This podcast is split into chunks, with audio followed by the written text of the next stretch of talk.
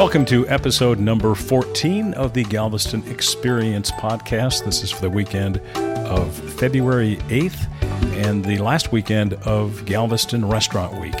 If you're a foodie, you should be here. And uh, there's far too many restaurants participating and far too many good eats to, to go through here.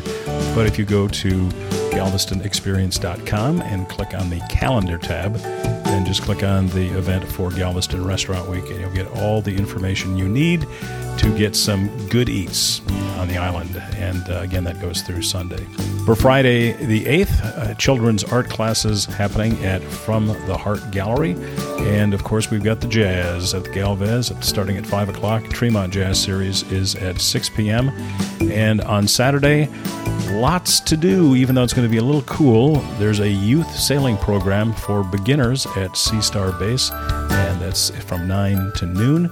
Family Day at the Ocean Star. Beachcombing 101 down at the State Park. You can ride the Harborside Express about every 15 minutes starting at 11 o'clock. The Family Rugby Triple Header is going on. If you've uh, never seen rugby, it's a pretty cool sport, and uh, it's from noon to 6 o'clock at the Sand Hill Crane Soccer Complex. That's at uh, 3348 Seven Mile Road. The uh, Youth Intermediate Sailing Program is from 1 to 5 at Sea Star Base.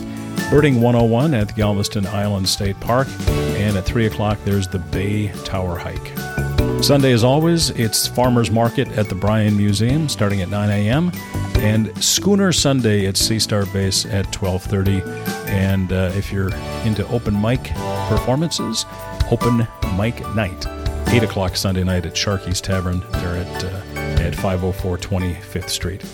Just a few of the things going on this weekend. If you've got an event you'd like to submit, just go to galvestonexperience.com, click on the calendar page, click on submit an event, and we'll add it to the calendar and also talk about it on the air as the Galveston Experience podcast is produced by radiogalveston.com and we've got some pretty exciting news about building out our studio on the seawall. We'll tell you more about that next time when we get together here on the Galveston Experience podcast.